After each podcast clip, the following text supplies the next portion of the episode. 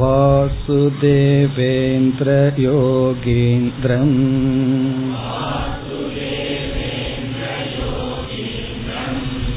नत्वा ज्ञानप्रदं गुरुम्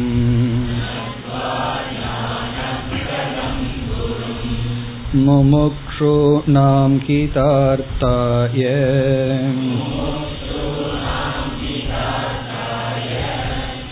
तत्त्वबोधोऽभिधीयते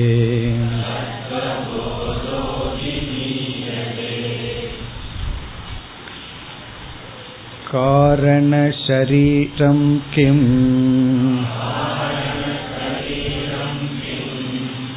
अनिर्वाच्य अनादि अविद्यारूपम्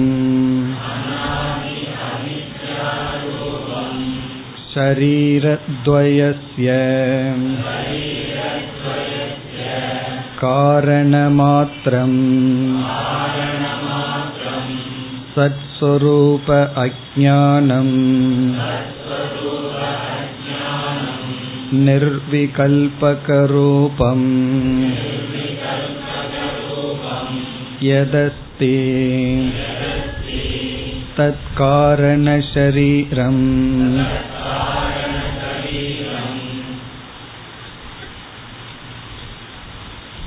ஸ்தூல சரீரம் என்றால் என்ன என்ற கேள்விக்கான பதிலையும் சூக்ஷ்ம சரீரம் என்றால் என்ன என்ற கேள்விக்கான பதிலையும் பார்த்து முடித்தோம்.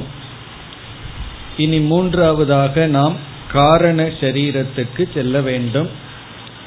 அதற்கு முன் சூக்ஷ்ம சரீரத்திற்கான கேள்வி பதிலை சுருக்கமாக ஞாபகப்படுத்திக் கொள்ளலாம். சூக்ஷ்ம சரீரம் என்பது நம்முடைய மனம் என்று மிக சுருக்கமாக புரிந்து கொள்ளலாம். எப்படி நம்முடைய உடல் ஒரு நியதியுடன் செயல்பட்டு வருகிறதோ அவ்விதம் நம்முடைய மனமும் ஒரு நியதியுடன் செயல்பட்டு வருகிறது. சாஸ்திரம் சூக்ஷ்ம சரீரத்தை அறிமுகப்படுத்தும் பொழுது சுகதுக்காதி போக சாதனம் என்று அறிமுகப்படுத்தியது. நாம் சுகதுக்கங்களை அனுபவிக்க இருப்பிடமாக இருப்பது நம்முடைய உடல் ஸ்தூல உடல்.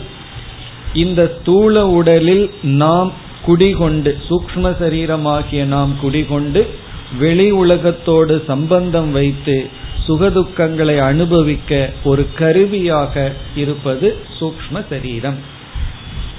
அதற்கு பிறகு இந்த சூக்ம சரீரம் என்கின்ற நம்முடைய மனம் எதனால் உருவாக்கப்பட்டது என்றால் ஐந்து ஸ்தூல பூதங்களை அனுபவிக்கின்றோம்.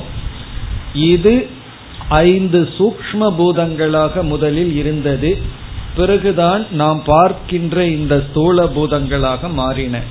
அந்த சூக்மமான பூதங்களால் செய்யப்பட்டது நம்முடைய சூக்ம சரீரம். பிறகு அடுத்ததாக நாம் பார்த்தது நம்முடைய சூக்ம சரீரம் என்பது ஞானேந்திரியம் கர்மேந்திரியம் மனம் புத்தி போன்ற பல கருவிகளினுடைய சிறு சிறு இன்ஸ்ட்ருமெண்ட் கரணங்களினுடைய சேர்க்கை.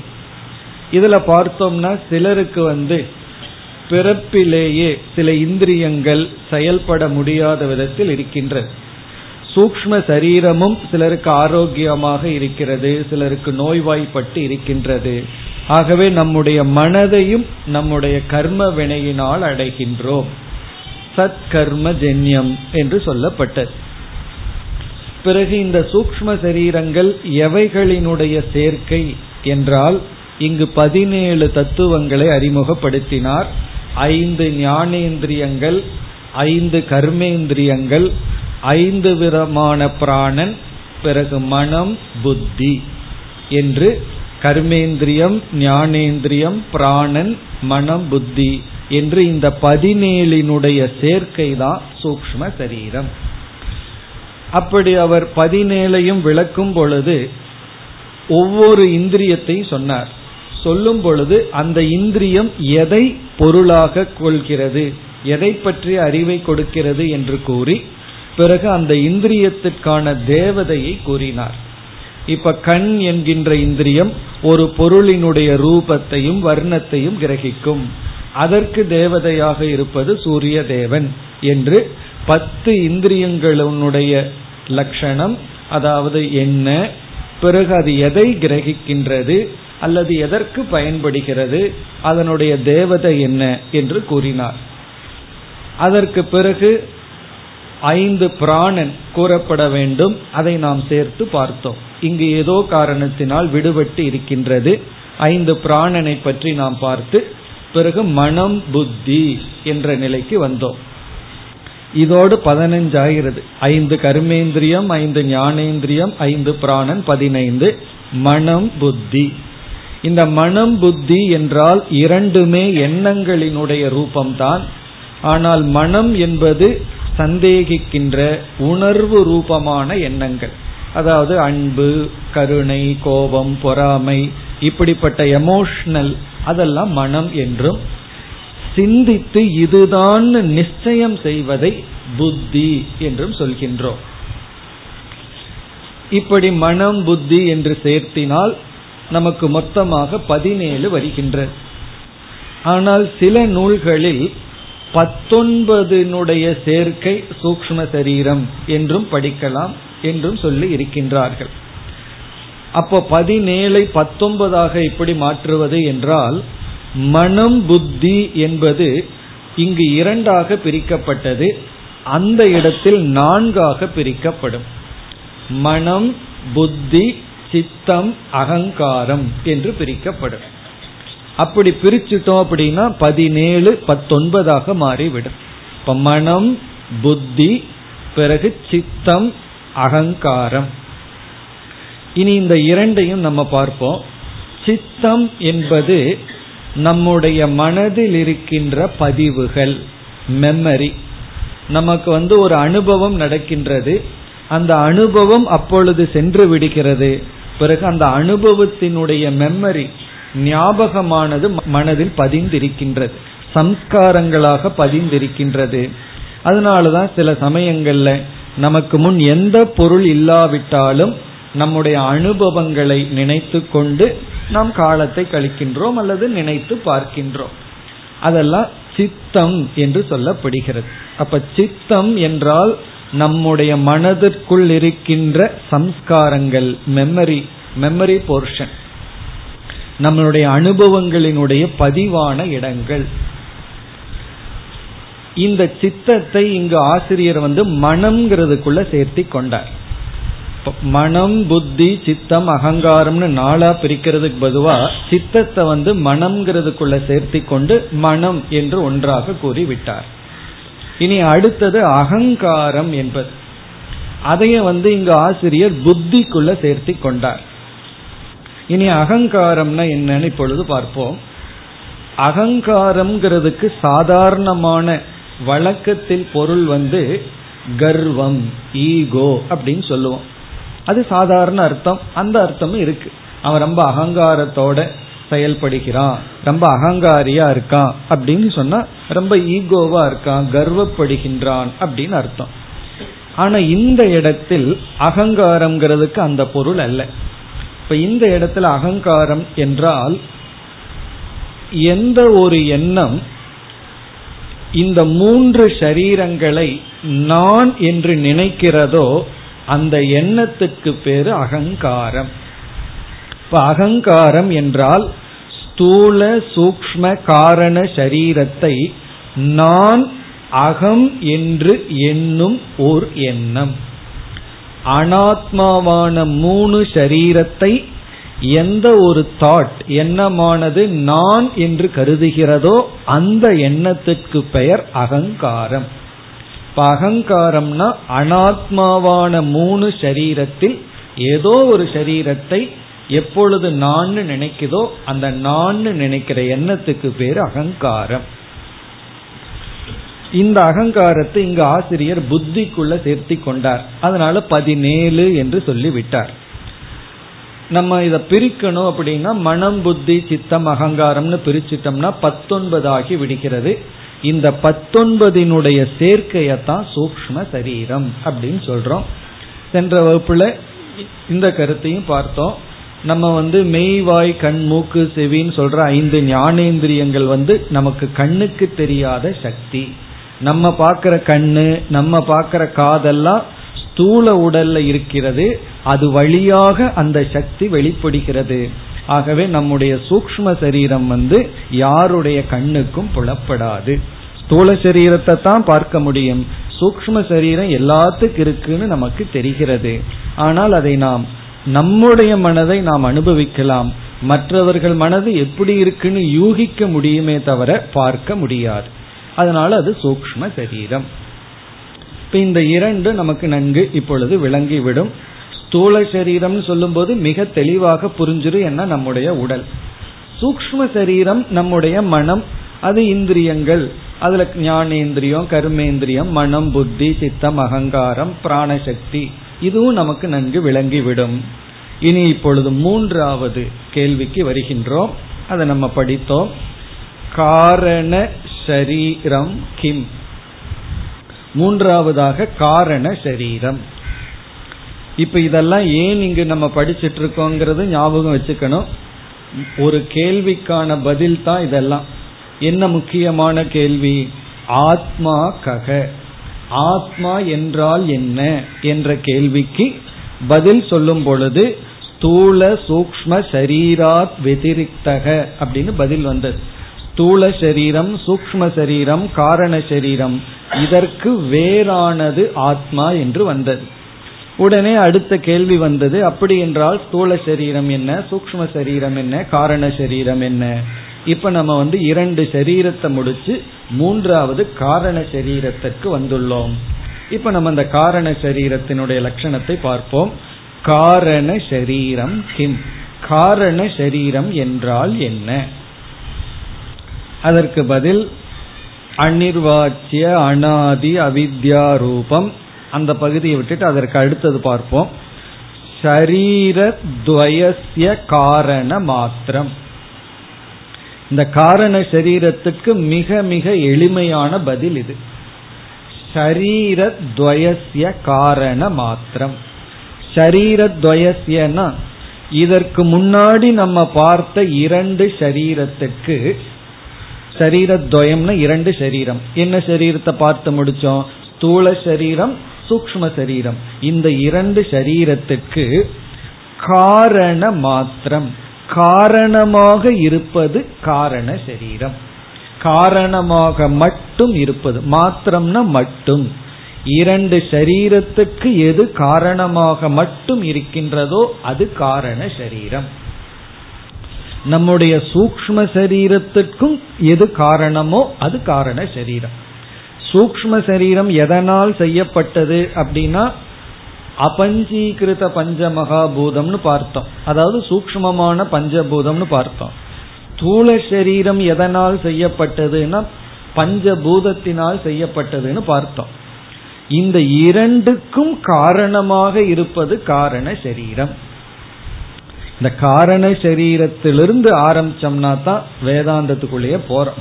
அப்படின்னு என்ன தெரியுமோ வேதாந்தத்தினுடைய நுழைவாயிலே புரியாம இருக்கும். இந்த காரண சரீரமே நமக்கு வேக ஆயிரும் காரண சரீரம்னா என்ன அப்படின்னு ஒரு கேள்வி வரும். இப்ப நம்ம ஒரு கோணத்துல சிந்திச்சுட்டு போனோம்னா ஒரு தெளிவு நமக்கு கிடைச்சிடும் இப்ப நம்ம எப்படி புரிஞ்சுக்கிறோம் காரண சரீரத்தை ஆரம்பிக்கும் போது ஏதோ ஒரு எக்ஸ் அப்படின்னு மனசுல வச்சுக்குவோம். கணக்குல விட தெரியலன்னு அப்படித்தானே பழகிருக்கோம் ஒரு எக்ஸ்னு வச்சுக்குவோம் விட கண்டுபிடிச்ச உடனே ஈக்குவேட் பண்ணுவோம். இப்ப நம்ம எப்படி நினைச்சுக்கலாம்? நமக்கு வந்து இந்த ஸ்தூல உடல் வந்திருக்கு. பிறகு நமக்கு ஒரு மனம் சூக்ம சரீரம்னு ஒன்னு இருக்கு. இப்ப சாஸ்திரம் என்ன அறிமுகப்படுத்துதுன்னா இந்த இரண்டுக்கும் மூல காரணமாக வேற ஒண்ணு இருக்கு. அது என்னமோ அப்படின்னு மனசுல நினைச்சுக்குவோமே. அது என்னங்கிற ஒரு கற்பனைய மனசுக்கு கொண்டு வர வேண்டாம். நமக்கு மனம்னு ஒன்னு இருக்கு சூக்ம சரீரம்னு ஒன்னு இருக்கு ஸ்தூல உடல் ஒன்னு இருக்கு. இந்த இரண்டுக்குமே மூலமாக வேறு ஏதோ ஒன்னு இருக்கு. அதுதான் காரண சரீரம். இப்ப காரண சரீரம்னு சொன்னாலே இங்க என்ன லட்சணம் சொல்லப்பட்டது?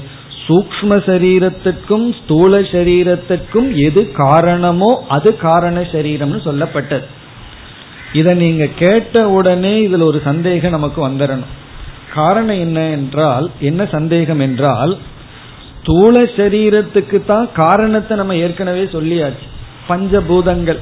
இந்த உடல் எதனால் ஆனது இந்த உடலுக்கு காரணம் என்னன்னா இந்த உலகத்தில் இருக்கிற பஞ்சபூதம் தான் உடல்ல இருக்குன்னு சொல்லிட்டோம்.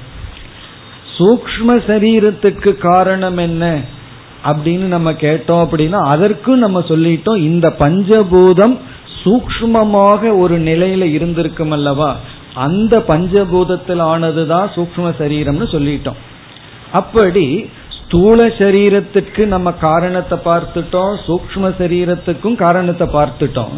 ஆனா இங்க காரண சரீரம்னு ஏதோ ஒன்னு புதுசா அறிமுகப்படுத்தி அதனுடைய விளக்கமா நாம இங்க என்ன சொல்றோம் அப்படின்னா ஸ்தூல சரீரத்துக்கும் சூக்ம சரீரத்துக்கு எது காரணமோ அது காரண சரீரம் அப்படின்னு சொல்றமே. என்ற ஒரு சந்தேகம் நமக்கு வரும்.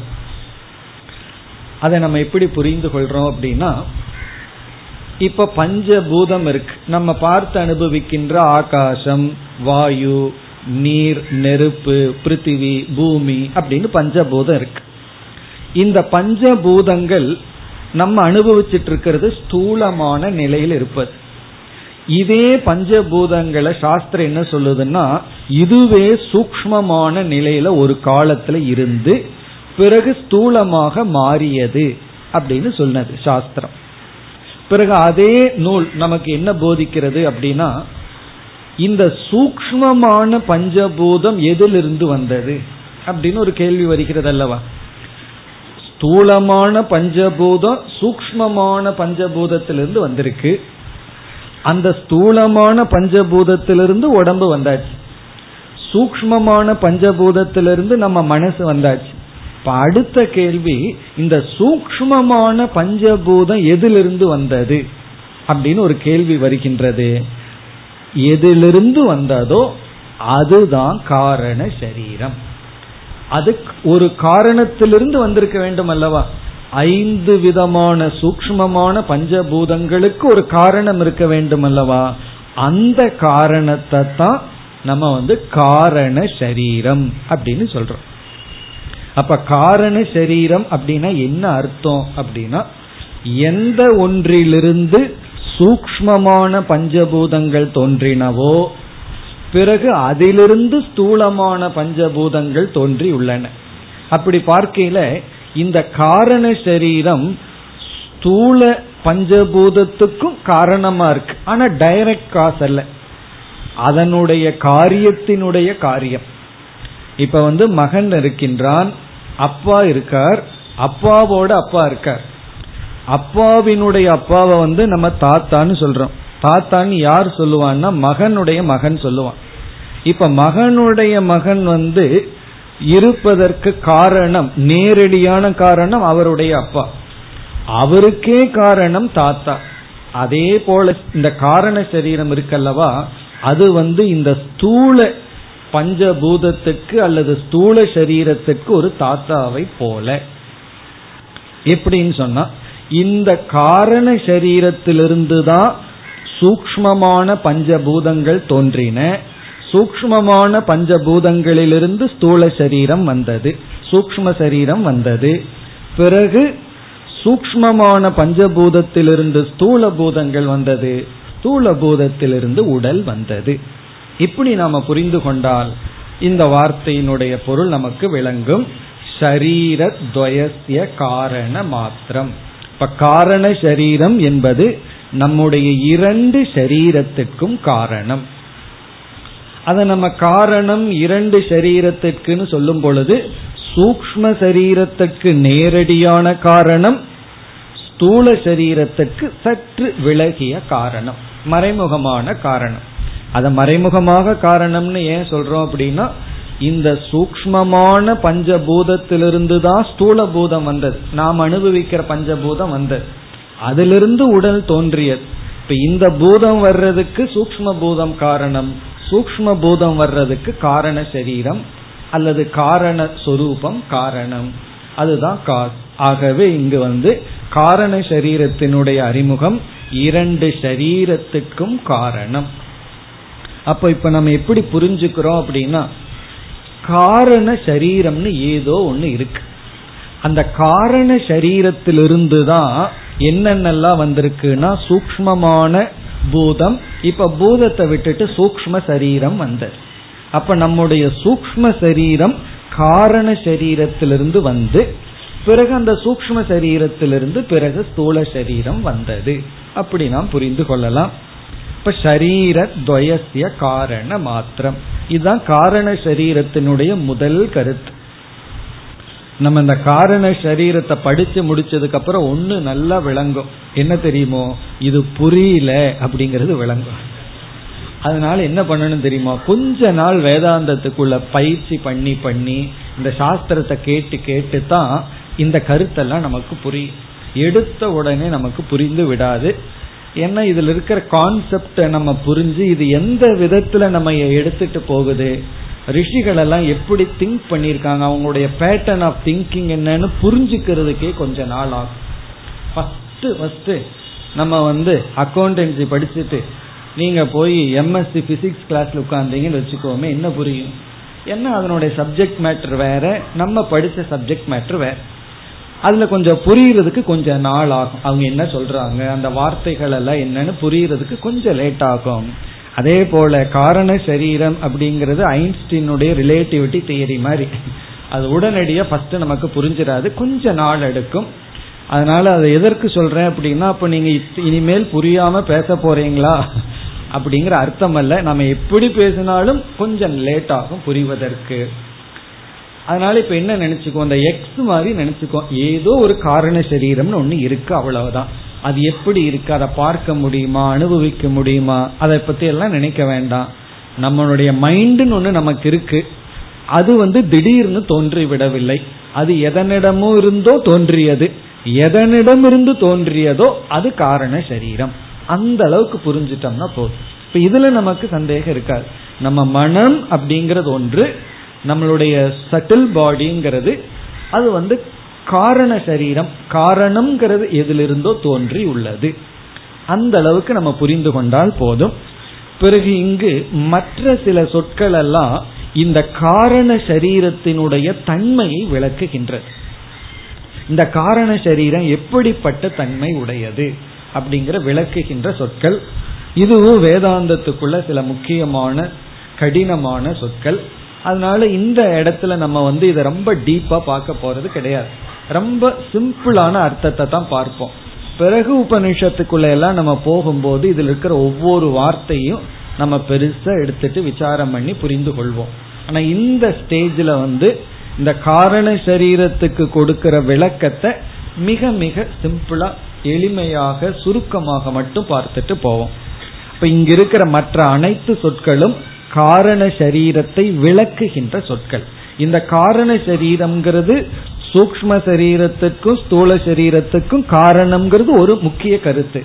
சரி அந்த காரணம் எப்படிப்பட்ட தன்மையை உடையது? அதையும் நம்ம இப்பொழுது ஒவ்வொன்றாக பார்க்கலாம். நம்ம இனி இதில் அடுத்து எடுத்துக்கொள்கின்ற சொல்லானது சத்ஸ்வரூப அஜானம்ங்கிறதுக்கு அடுத்த சொல். நிர்விகல்பக ரூபம். நிர்விகல்பக ரூபம். இது காரண சரீரத்தை விளக்க வந்த ஒரு சொல். நிர்விகல்பக ரூபம்.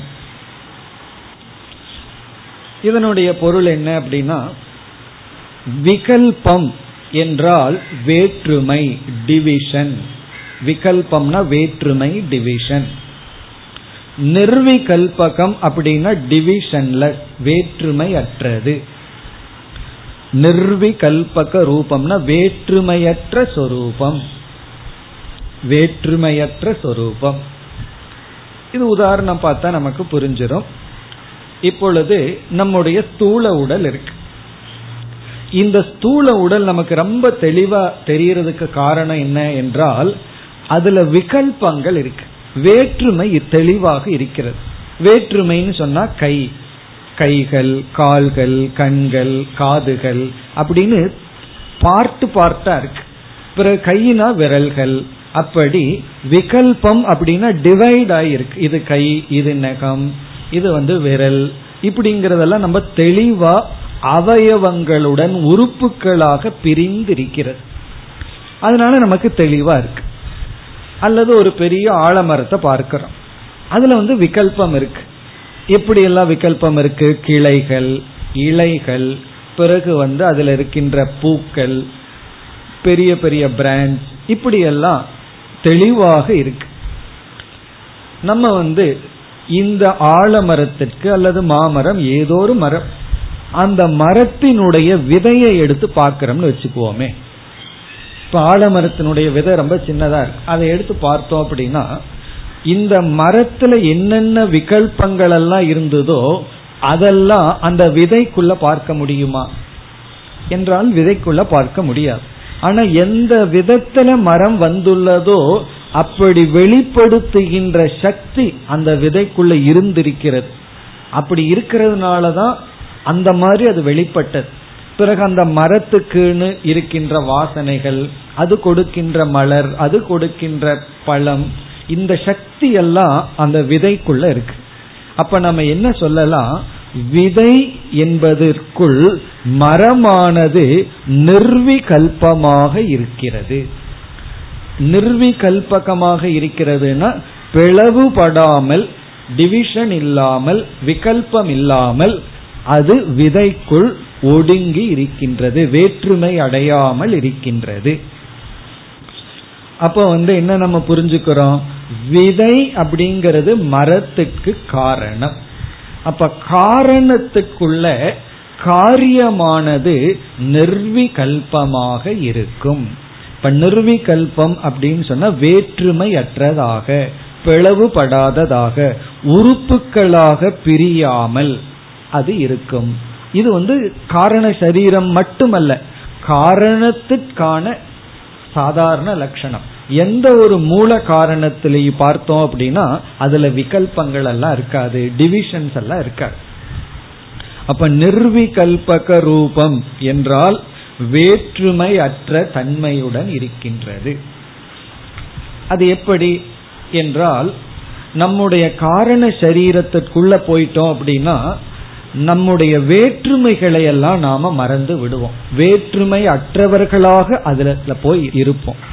இப்ப நம்ம எந்த நிலையில காரண சரீரத்திற்குள்ள போறோம் அப்படிங்கறதெல்லாம் அடுத்தது படிக்கும் போது நமக்கு விளங்கும் அதனாலதான் நான் கூறினேன் இந்த காரண சரீரத்தை போக போக நமக்கு கொஞ்சம் தெளிவு கிடைக்கும். இப்ப ஆழ்ந்த உறக்கம் அடுத்ததே அவஸ்தா திரையத்தை பற்றி விசாரம் பண்றோம். அதுல வந்து ஆழ்ந்த உறக்கத்துல நம்ம இருக்கோம். நல்லா தூங்கிட்டு இருக்கும் போது நம்ம உண்மையிலேயே என்ன பண்ணிடுறோம் அப்படின்னா நாம வந்து நம்முடைய காரண சரீரத்துல போய் ஒடுங்கி இருக்கின்றோம். அதனாலதான் காரண சரீரத்திற்குள்ள நம்ம போய் இருக்கிறதுனால அதாவது நம்ம அந்த பீஜத்திற்குள்ள போயிட்டோம் நம்முடைய காரண அவஸ்தைக்குள்ள போயிட்டோம் அங்க போன உடனே நமக்கு வந்து விகல்பங்கள் எல்லாம் கிடையாது. நான் இப்படிப்பட்ட ஜீவன் எனக்கு இந்த இப்படிப்பட்ட உடல் இருக்கு இப்படிப்பட்ட மனசு இருக்கு எதுவுமே நமக்கு தெரிவதில்லை. அப்போ விகல்பம் இல்லாமல் நாம இருக்கின்ற அவஸ்தை ஆழ்ந்த உறக்கம். ஆழ்ந்த உறக்கத்துல நாம இருக்கிற இடம் காரண சரீரம். அதே போல ஒரு பெரிய மரம் இருக்கின்ற இடம் வந்து விகல்பமில்லாமல் இருக்கின்ற இடம் வந்து அதனுடைய விதை. அந்த விதையில வந்து வேற்றுமை இல்லாமல் அது அங்கு இருக்கின்றது. அதனாலதான் விதை உறக்கம் அப்படின்னு கூட சொல்லுவார்கள். விதை உறக்கம் அப்படின்னு சொன்னா ஒரு விதையை எடுத்து கொஞ்ச நாள் வச்சிருக்கோம். அதுக்கு தகுந்த சூழ்நிலை கிடைச்சா தான் அது என்னவாகும்? அதற்குள்ள இருக்கிற சக்தியை வெளிப்படுத்தி அது மரமா மாறும். அது வரைக்கும் அது என்ன பண்ணிட்டு இருக்குன்னா உறங்கிக் கொண்டு இருக்கின்றது அப்போ விதைக்குள் மரத்தில் உள்ள விகல்பங்கள் வேற்றுமைகள் எப்படி? வேற்றுமை தன்மை அற்றதாக இருக்கிறதோ அதே போல அனைத்து வேற்றுமைகளும் எங்கு வேற்றுமை அற்றதாக இருக்கிறதோ அதுதான் காரண சரீரம். அது மூல காரணத்தினுடைய சொரூபம் தன்மை. இப்ப நம்ம இரண்டாவதாக பார்த்த கருத்து நிர்விகல்பக ரூபம். அதனாலதான் காரண சரீரத்தை நம்ம வந்து புரிஞ்சுக்க முடியல. ஏன்னா அங்க ஒரு விகல்பமும் இல்லை. ஒரு வேற்றுமையும் இல்லை. இப்ப வேற்றுமை அற்ற நிலை. டிவிஷன் அற்ற நிலை. இனி அடுத்த விளக்கத்திற்கு வருவோம். முதல் பகுதி. அனிர்வாச்சிய அனாதி அவித்யா ரூபம். இதுலேயே மூணு லட்சணம் வருகிறது. மூணு விளக்கம் வருது. அதுல வந்து அனிர்வாச்சியம். இந்த சொல்லும் வேதாந்தத்துல ரொம்ப முக்கியமான சொல். இதனுடைய விளக்கத்தை எல்லாம் நம்ம போக போக மிக தெளிவாக பார்க்க போகின்றோம். அனிர்வாச்சியம் அப்படின்னு சொன்னா வாயால் விளக்க முடியாது. வாயால் விளக்க முடியாது. விளக்க முடியாது அப்படின்னு அர்த்தம். வாச்சியம் அப்படின்னா விளக்குதல். வாச்சியம்னா நம்மளுடைய வாக்குனால விளக்குதல். நிர்வாச்சியம்னா தெளிவாக விளக்குதல். இப்படித்தான் அப்படின்னு டிஃபைன் பண்றது. அனிர்வாச்சியம்னா வி காண்ட் டிஃபைன் நம்மால அதை டிஃபைன் பண்ணவே முடியாது. இப்படித்தான் அப்படின்னு நம்ம சொல்லிவிட முடியாது. வாயால் விளக்க முடியாது. வாயால் விளக்க முடியாது அப்படின்னா காதுல விளக்க முடியுமான்னு கேட்ட மாட்டீர்கள். விளக்கம்ங்கிறது நம்ம வாயில தான் பண்ணுவோம். ஒரு பொருளினுடைய விளக்கத்தை நம்ம சொல்லால தான் விளக்குவோம்.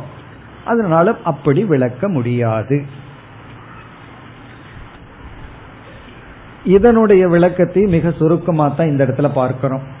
அதாவது ஒரு பொருளை நம்ம விளக்க வேண்டும் என்றால் அதை வர்ணிக்க வேண்டும் என்றால் அந்த பொருளிடம் சில குணங்கள் இருக்க வேண்டும் அல்லது சில விகல்பங்கள் இருக்க வேண்டும். சில டிவிஷன்ஸ் இருக்கணும். அதை வச்சு தான் அந்த பொருளை நம்ம விளக்க முடியும். அதை வர்ணிக்க முடியும். வர்ணிக்கணும் அப்படின்னா அதற்கு சில குணங்கள் எல்லாம் இருந்தா நல்லா வர்ணிக்கலாம். இப்ப உதாரணமா தட்சிணாமூர்த்தியினுடைய போட்டோ பாக்கிறோம் உடனே அதை பத்தி வர்ணனை எவ்வளவு நேரம் வேணாலும் கொடுக்கலாம். கைய வர்ணிக்கலாம் காலை வர்ணிக்கலாம் முகத்தினுடைய சாந்த அழக வர்ணிக்கலாம். பிறகு வந்து சின்முத்திரைங்கிற ஒரு ரூபம் வச்சிருக்காரு அதற்கு விளக்கம் கொடுக்கலாம். அப்படி வந்து அந்த ஒரு உருவம் வந்து விகல்பத்தோட இருக்கிறதுனால அதை பற்றி நம்ம ரொம்ப பேசலாம். இப்ப அதே சிவன் வந்து சிவலிங்கமா இருக்க அதிகமா வர்ணிக்க முடியாது. அதுல என்ன வர்ணிக்கிறதுக்கு இருக்கு? அப்ப வர்ணனை குறைந்து விடும். காரணம் என்ன அப்படின்னா அங்க வந்து ஒரு உருவம் தான் இருக்கே தவிர அதுல ஒரு விகல்பங்கள் கிடையாது. அங்க முகம் கிடையாது கைகள் கிடையாது கால்கள் கிடையாது ஒரு முத்திரையோ அதுவும் கிடையாது. அப்போ நம்ம வந்து லிங்கத்தை பற்றி அதிகமா பேச முடியாது. சிவலிங்கம் சிவலிங்கம் தான் சொல்ல முடியுமே தவிர அதிகமா சொல்ல முடியாது. அதே இது அருவமாகி இருந்தால் நம்ம எப்படி வர்ணிப்பது? சிவலிங்கத்துக்காவது ஒரு ஏதாவது ஒரு வர்ணனை கொடுக்கலாம். அதையும் விட அருவமாகி விட்டால் இப்படி ஒரு பொருளினுடைய விகல்பம் குறைய குறைய அதை பற்றி பேசுவதும் நமக்கு கடினமாகி விடும். முற்றிலும் விகல்பமற்றதை நம்மால் வாயால் பேச முடியாது. அதை பேசி இப்படித்தான் அப்படின்னு சொல்ல முடியாது. அப்ப அனிர்வாச்சியம் அப்படிங்கிறதுக்கு காரணம் என்ன என்றால் நிர்விகல்பகத்வார் ஏற்கனவே பார்த்த கருத்தையே ஒரு ஹேதுவா வச்சுக்கலாம் காரணமா வச்சுக்கலாம். விகல்பமற்ற காரணத்தினால் அதை விளக்க முடியாது. இப்ப அனிர்வாச்சியம் ஏன் அப்படின்னு சொன்னா அதனிடத்துல விகல்பம் இல்லை. லட்சணம் கொடுக்கறதுக்கு ஒரு விகல்பம் இருக்கணும். இப்படித்தான் சொல்றதுக்கு ஒரு விகல்பம் இருக்கு. இப்ப நம்ம வந்து ஒருத்தருடைய வீடை தேடி போறோம். ஒருவர் வந்து அந்த வீட்டை அடையாளம் காட்டுறதுக்கு அதுக்கு வீடு மாதிரி இருக்கும் அவர் வந்து இந்த தூண் இருக்கும் இந்த கலர் பெயிண்ட் அடிச்சிருக்கும் அல்லது ரெண்டு மாடு இருக்கும் அல்லது பக்கத்துல வந்து இந்த மரம் இருக்கும் அவர் வீட்டுல இப்படி எல்லாம் இருந்தா தான் சொல்ல முடியும். இதெல்லாம் எதுவுமே இல்லை அப்படின்னு என்ன சொல்வதற்கு இருக்கிறது? அப்படி விகல்பமற்ற காரணம். இது வந்து சாதாரணமான பதில் தான் ஏன் விளக்க முடியாதுங்கிறதுக்கு. இதுக்கு முக்கியமான இனி ஒரு காரணம் இருக்கு. அதை மிக சுருக்கமா பார்ப்போம். இதை விளக்க முடியாத காரணம் என்ன அப்படின்னா இது மித்தியா என்ற ஒரு தன்மையுடன் கூடி இருப்பதனால். இந்த காரண சரீரம் மித்தியா என்ற சொரூபமாக இருப்பதனால் விளக்க முடியாது. எது மித்தியாவோ அதை விளக்க முடியாது. மித்தியா அப்படிங்கிற ஒரு தத்துவத்தினுடைய லட்சணம் விளக்க முடியாதது மித்தியா.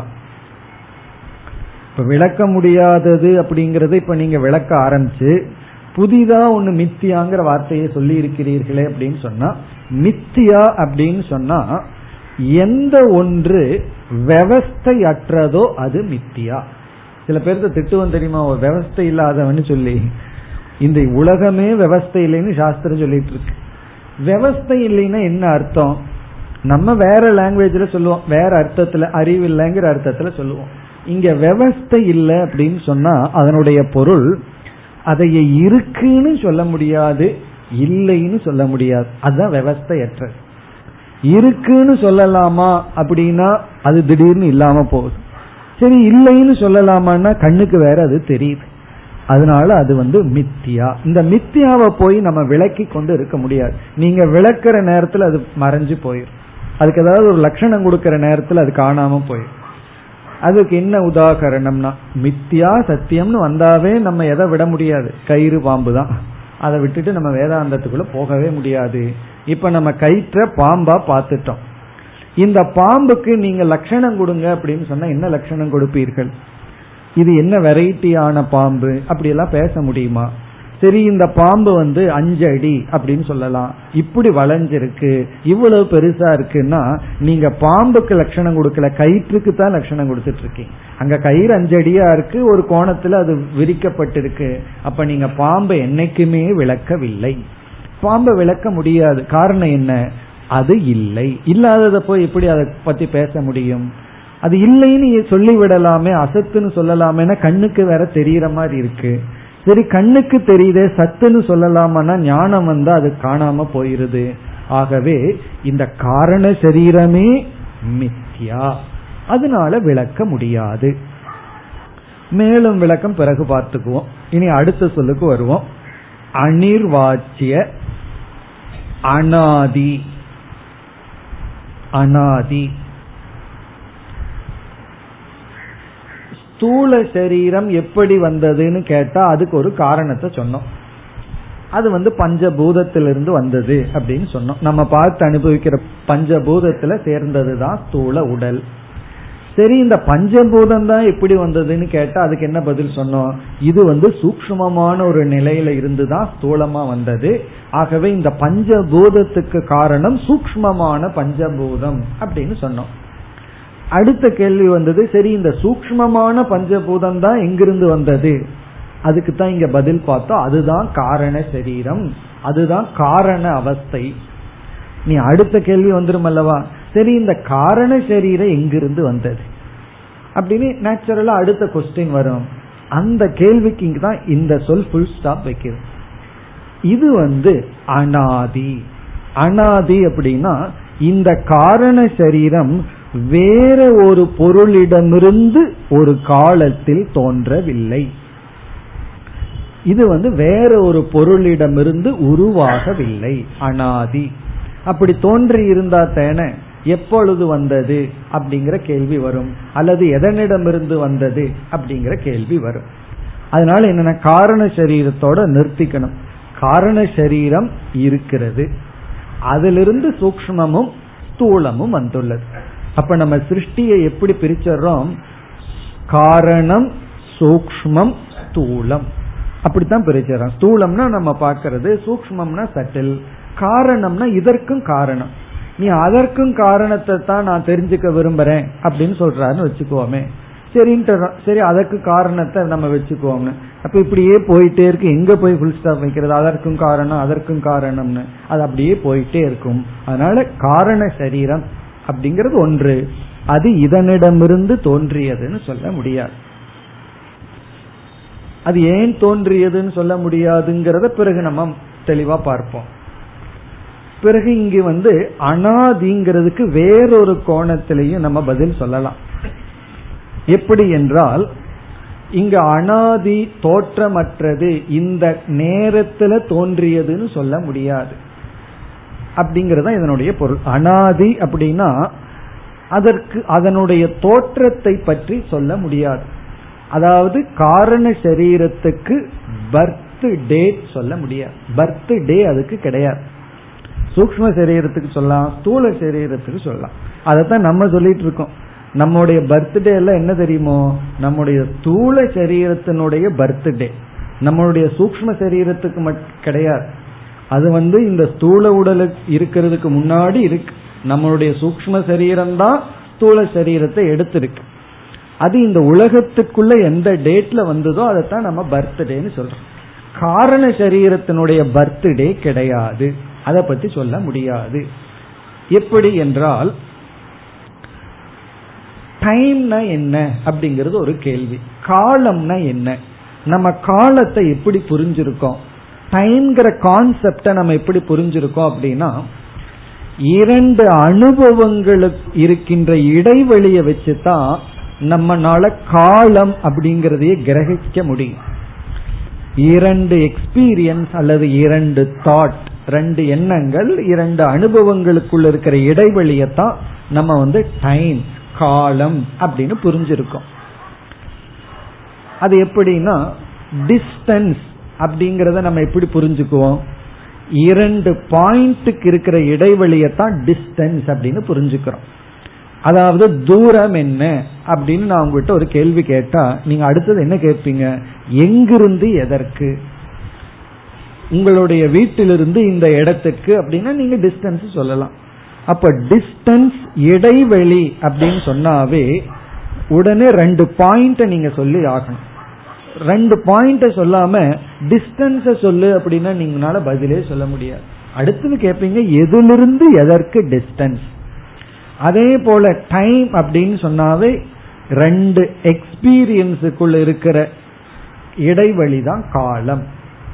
இப்ப வந்து கிளாஸுக்கு வரும்போது ஒரு டைம் கிளாஸ் முடிஞ்ச உடனே ஒரு டைம் ஆகவே என்ன சொல்ற? ரெண்டு அனுபவம் ஆகவே ஒன் ஹவர் அப்படின்னு காலத்தை கணிக்கிறீர்கள்.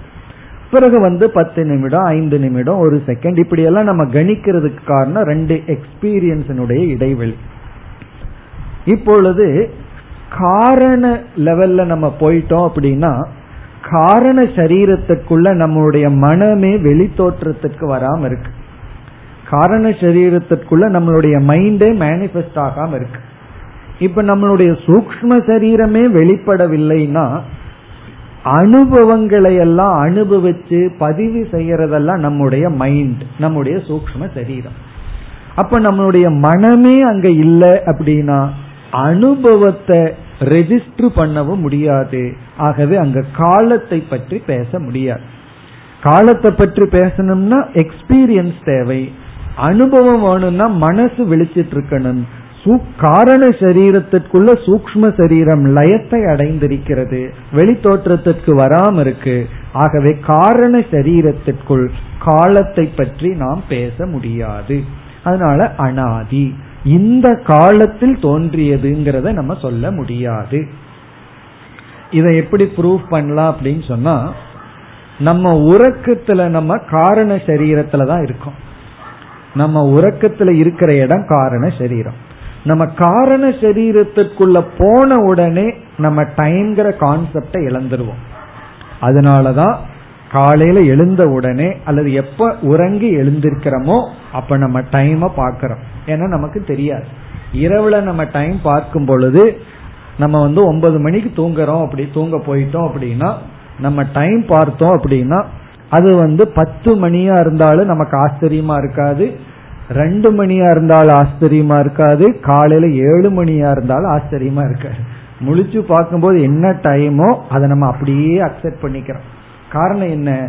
தூங்கிட்டோம் அப்படின்னா நமக்கு காலம் தெரியாது. இல்லையே இவ்வளவு நேரம் தூங்கும் போது இன்னும் கொஞ்சம் டைம் ஆயிருக்கணுமே சொல்ல முடியாது. நம்ம இருக்கிற டைம் அப்படியே அக்செப்ட் பண்ணிக்கும் இதுல இருந்து என்ன தெரியுதுன்னா காலம் என்பது காரண சரீரத்துக்குள்ள போயிட்டோம்னா கிடையாது. காலத்தை கடந்த நிலை. என்ன தெரியுமோ? காரண சரீரத்திற்குள் சென்றால். சில பேர் கிளாஸ்லயே காலத்தை கடந்து விடுவார்கள். அப்படின்னு என்ன அர்த்தம்? கிளாஸ்லயே தூங்க போயிட்டோம் அப்படின்னா காலம் கடந்து விடும். அப்புறம் அது பூர்ணமதா சொல்லும் போது யாரோ எழுப்பி விட்ட மாதிரி இருக்கும் அப்படி காலத்தை நம்ம எப்ப கடந்து போயிடுறோம்? உறக்கத்துக்குள்ள போயிட்டோம் அப்படின்னம்னா டைம் கான்செப்ட் கிடையாது. ஆரம்பம் முடிவு. அதனாலதான் யாராலும் துல்லியமா நான் இவ்வளவு நேரம் தூங்கினேன்னு சொல்ல முடியாது. இல்லையே நான் கரெக்டா தூங்கும் போது ஒரு நோட் பண்ணி வச்சுட்டு பிறகு தூங்கி எந்திரிச்சோடனே நோட் பண்றேன்னா? நீங்க நோட் பண்ணும்போது முழிச்சிட்டு இருக்கீர்கள். கரெக்டா தூங்கும் போது நோட் பண்ணிட்டு இருக்க முடியாது. அதனால யாராலும் இவ்வளவு நேரம் நான் தூங்கினேன்னு சொல்ல முடியாது. சரி பக்கத்தில் இருப்பவர்கள் யாராவது சொல்லுவாங்கன்னா அவங்களும் சொல்ல முடியாது. கண்ணை மூடுறது வேற தூங்குறது வேற. சில பேர்த்து கண்ணை மூடி இருப்பாங்க தூக்கம் வர்றது மூணு மணி நேரம் ஆகும். ஆகவே காரண சரீரத்துக்குள்ள விழுந்துட்டோம் அப்படின்னா காலம்ங்கிறத கடந்து விட்டோம். இப்ப அனாதி அப்படின்னா காலத்தை பற்றி பேச முடியாது. பியாண்ட் டைம் காலத்தை கடந்தது காரண சரீரம். இனி அடுத்தது அனிர்வாத்திய அனாதி அவித்யா ரூபம் இங்க அவித்யா ரூபம் இஸ் ஈக்வல் டு மித்தியா சொரூபம் மித்தியா சொரூபம்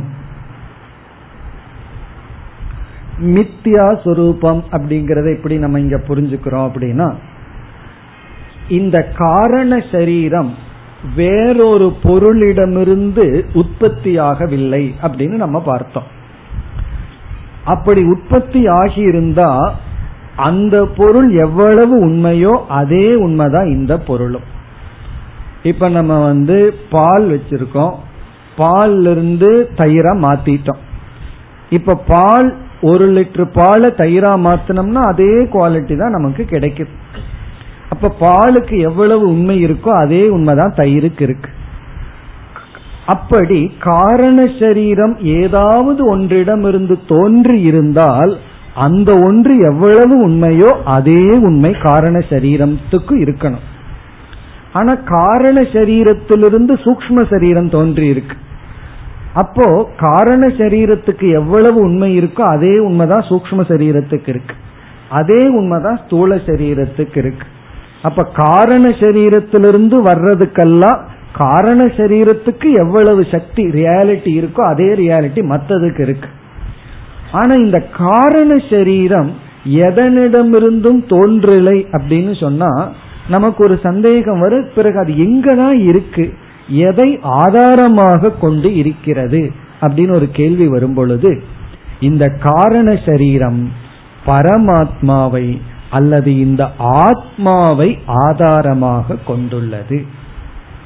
ஆத்மா ககன்னு பார்த்தமே இந்த ஆத்மாவைத்தான் ஆதாரமாக கொண்டுள்ளது அல்லது பிரம்மத்தை ஆதாரமாக கொண்டுள்ளது அல்லது பரமாத்மாவை பரம்பொருளை ஆதாரமாக கொண்டுள்ளது.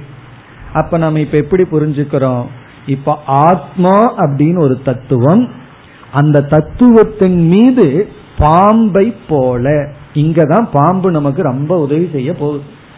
கயிற்றுல பார்க்கிற பாம்பை போல காரண சரீரம் ஏற்றி வைக்கப்பட்டுள்ளது.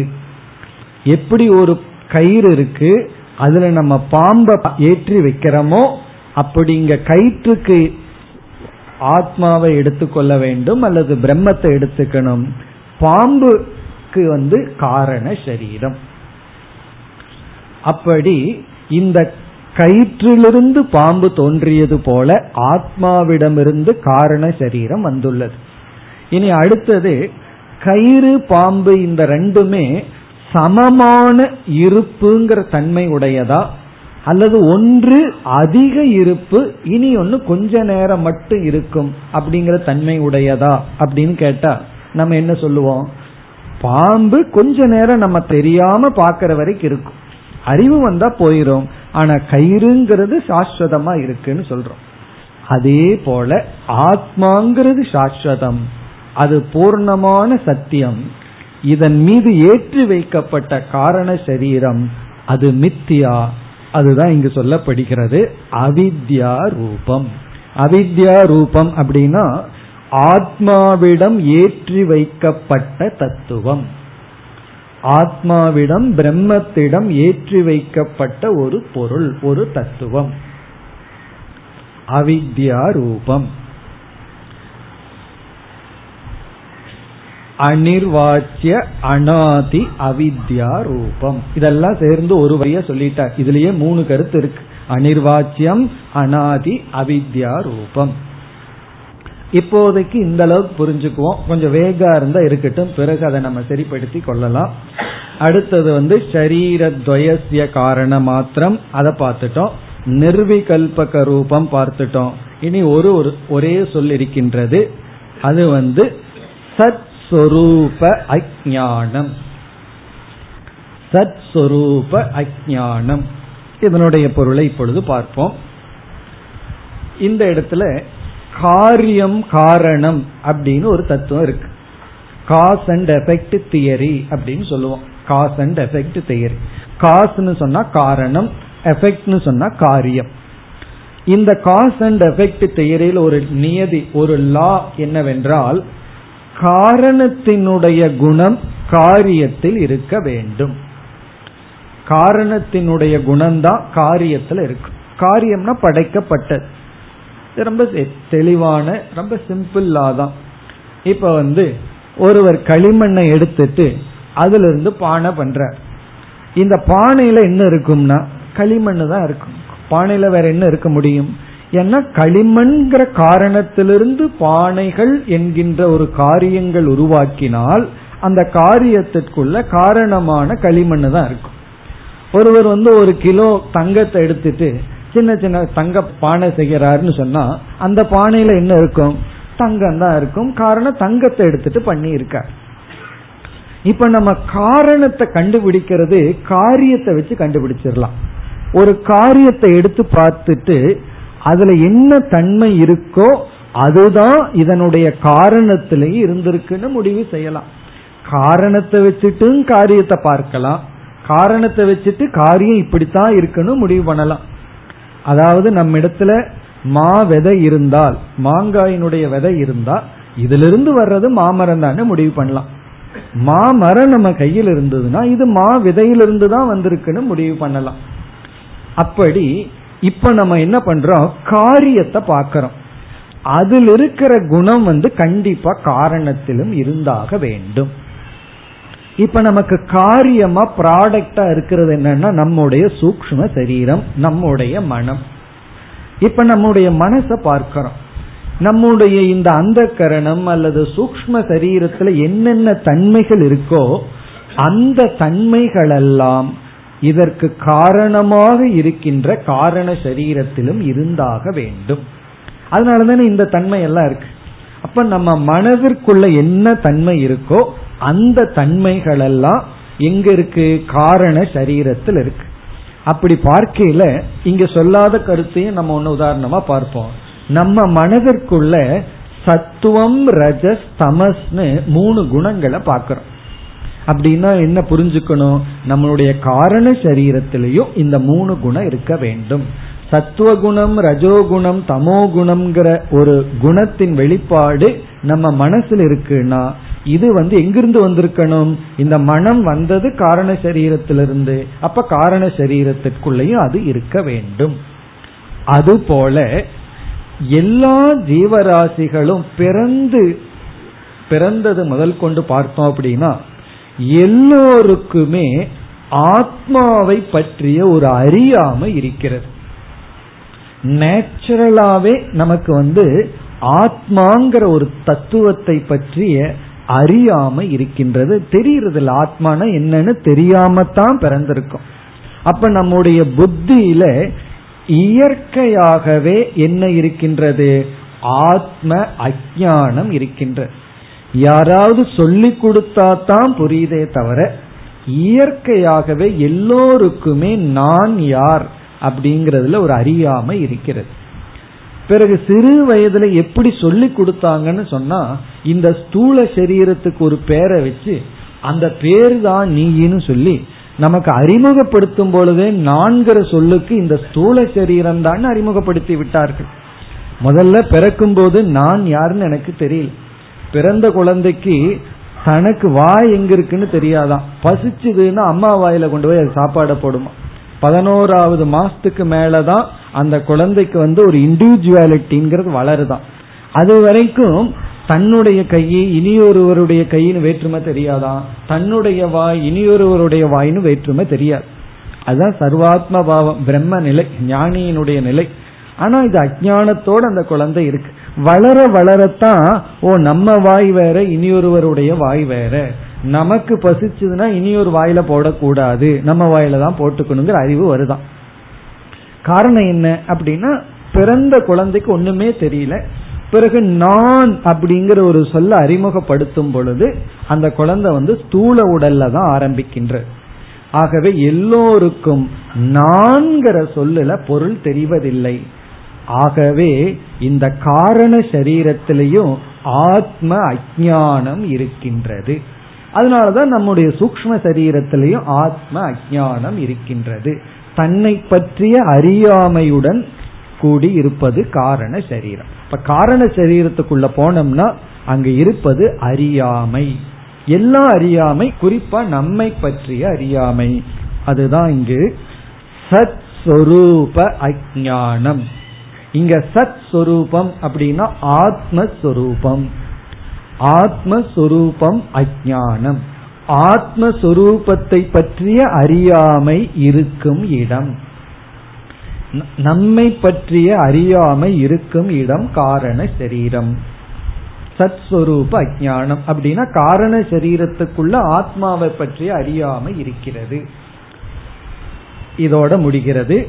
எதஸ்தி தது காரண சரீரம். இப்படி எது இருக்கிறதோ எது அஸ்தினா இந்த மாதிரி எது இருக்கோ தது அது காரண சரீரம். இப்ப காரண சரீரம்னா இங்க நம்ம சொல்ற மாதிரி எது இருக்கோ அதுதான் காரண சரீரம். நீ அடுத்த கிளாஸ்ல இந்த காரண சரீரத்தை பார்த்துட்டு வந்துடுறேன் அப்படின்னு எல்லாம் முயற்சி பண்ணாதீர்கள். இந்த காரண சரீரத்தை விளக்கவே முடியாது பார்க்கவே முடியாதுன்னு எல்லாம் சொல்லியிருக்கோம். இது வந்து மனசுல புரிஞ்சுக்கிற விஷயம் அவ்வளவுதான். மேலும் விளக்கத்தை அடுத்த வகுப்பில் பார்ப்போம். ஓம் போர் நமத போர் நமிதம் போர் போர் நமுதச்சதேம் பூர்ணய பூர்ணமாதாய பூர்ணமேவாவசிஷ்யதேம். ஓம் சாந்தி ஷாந்தி ஷாந்தி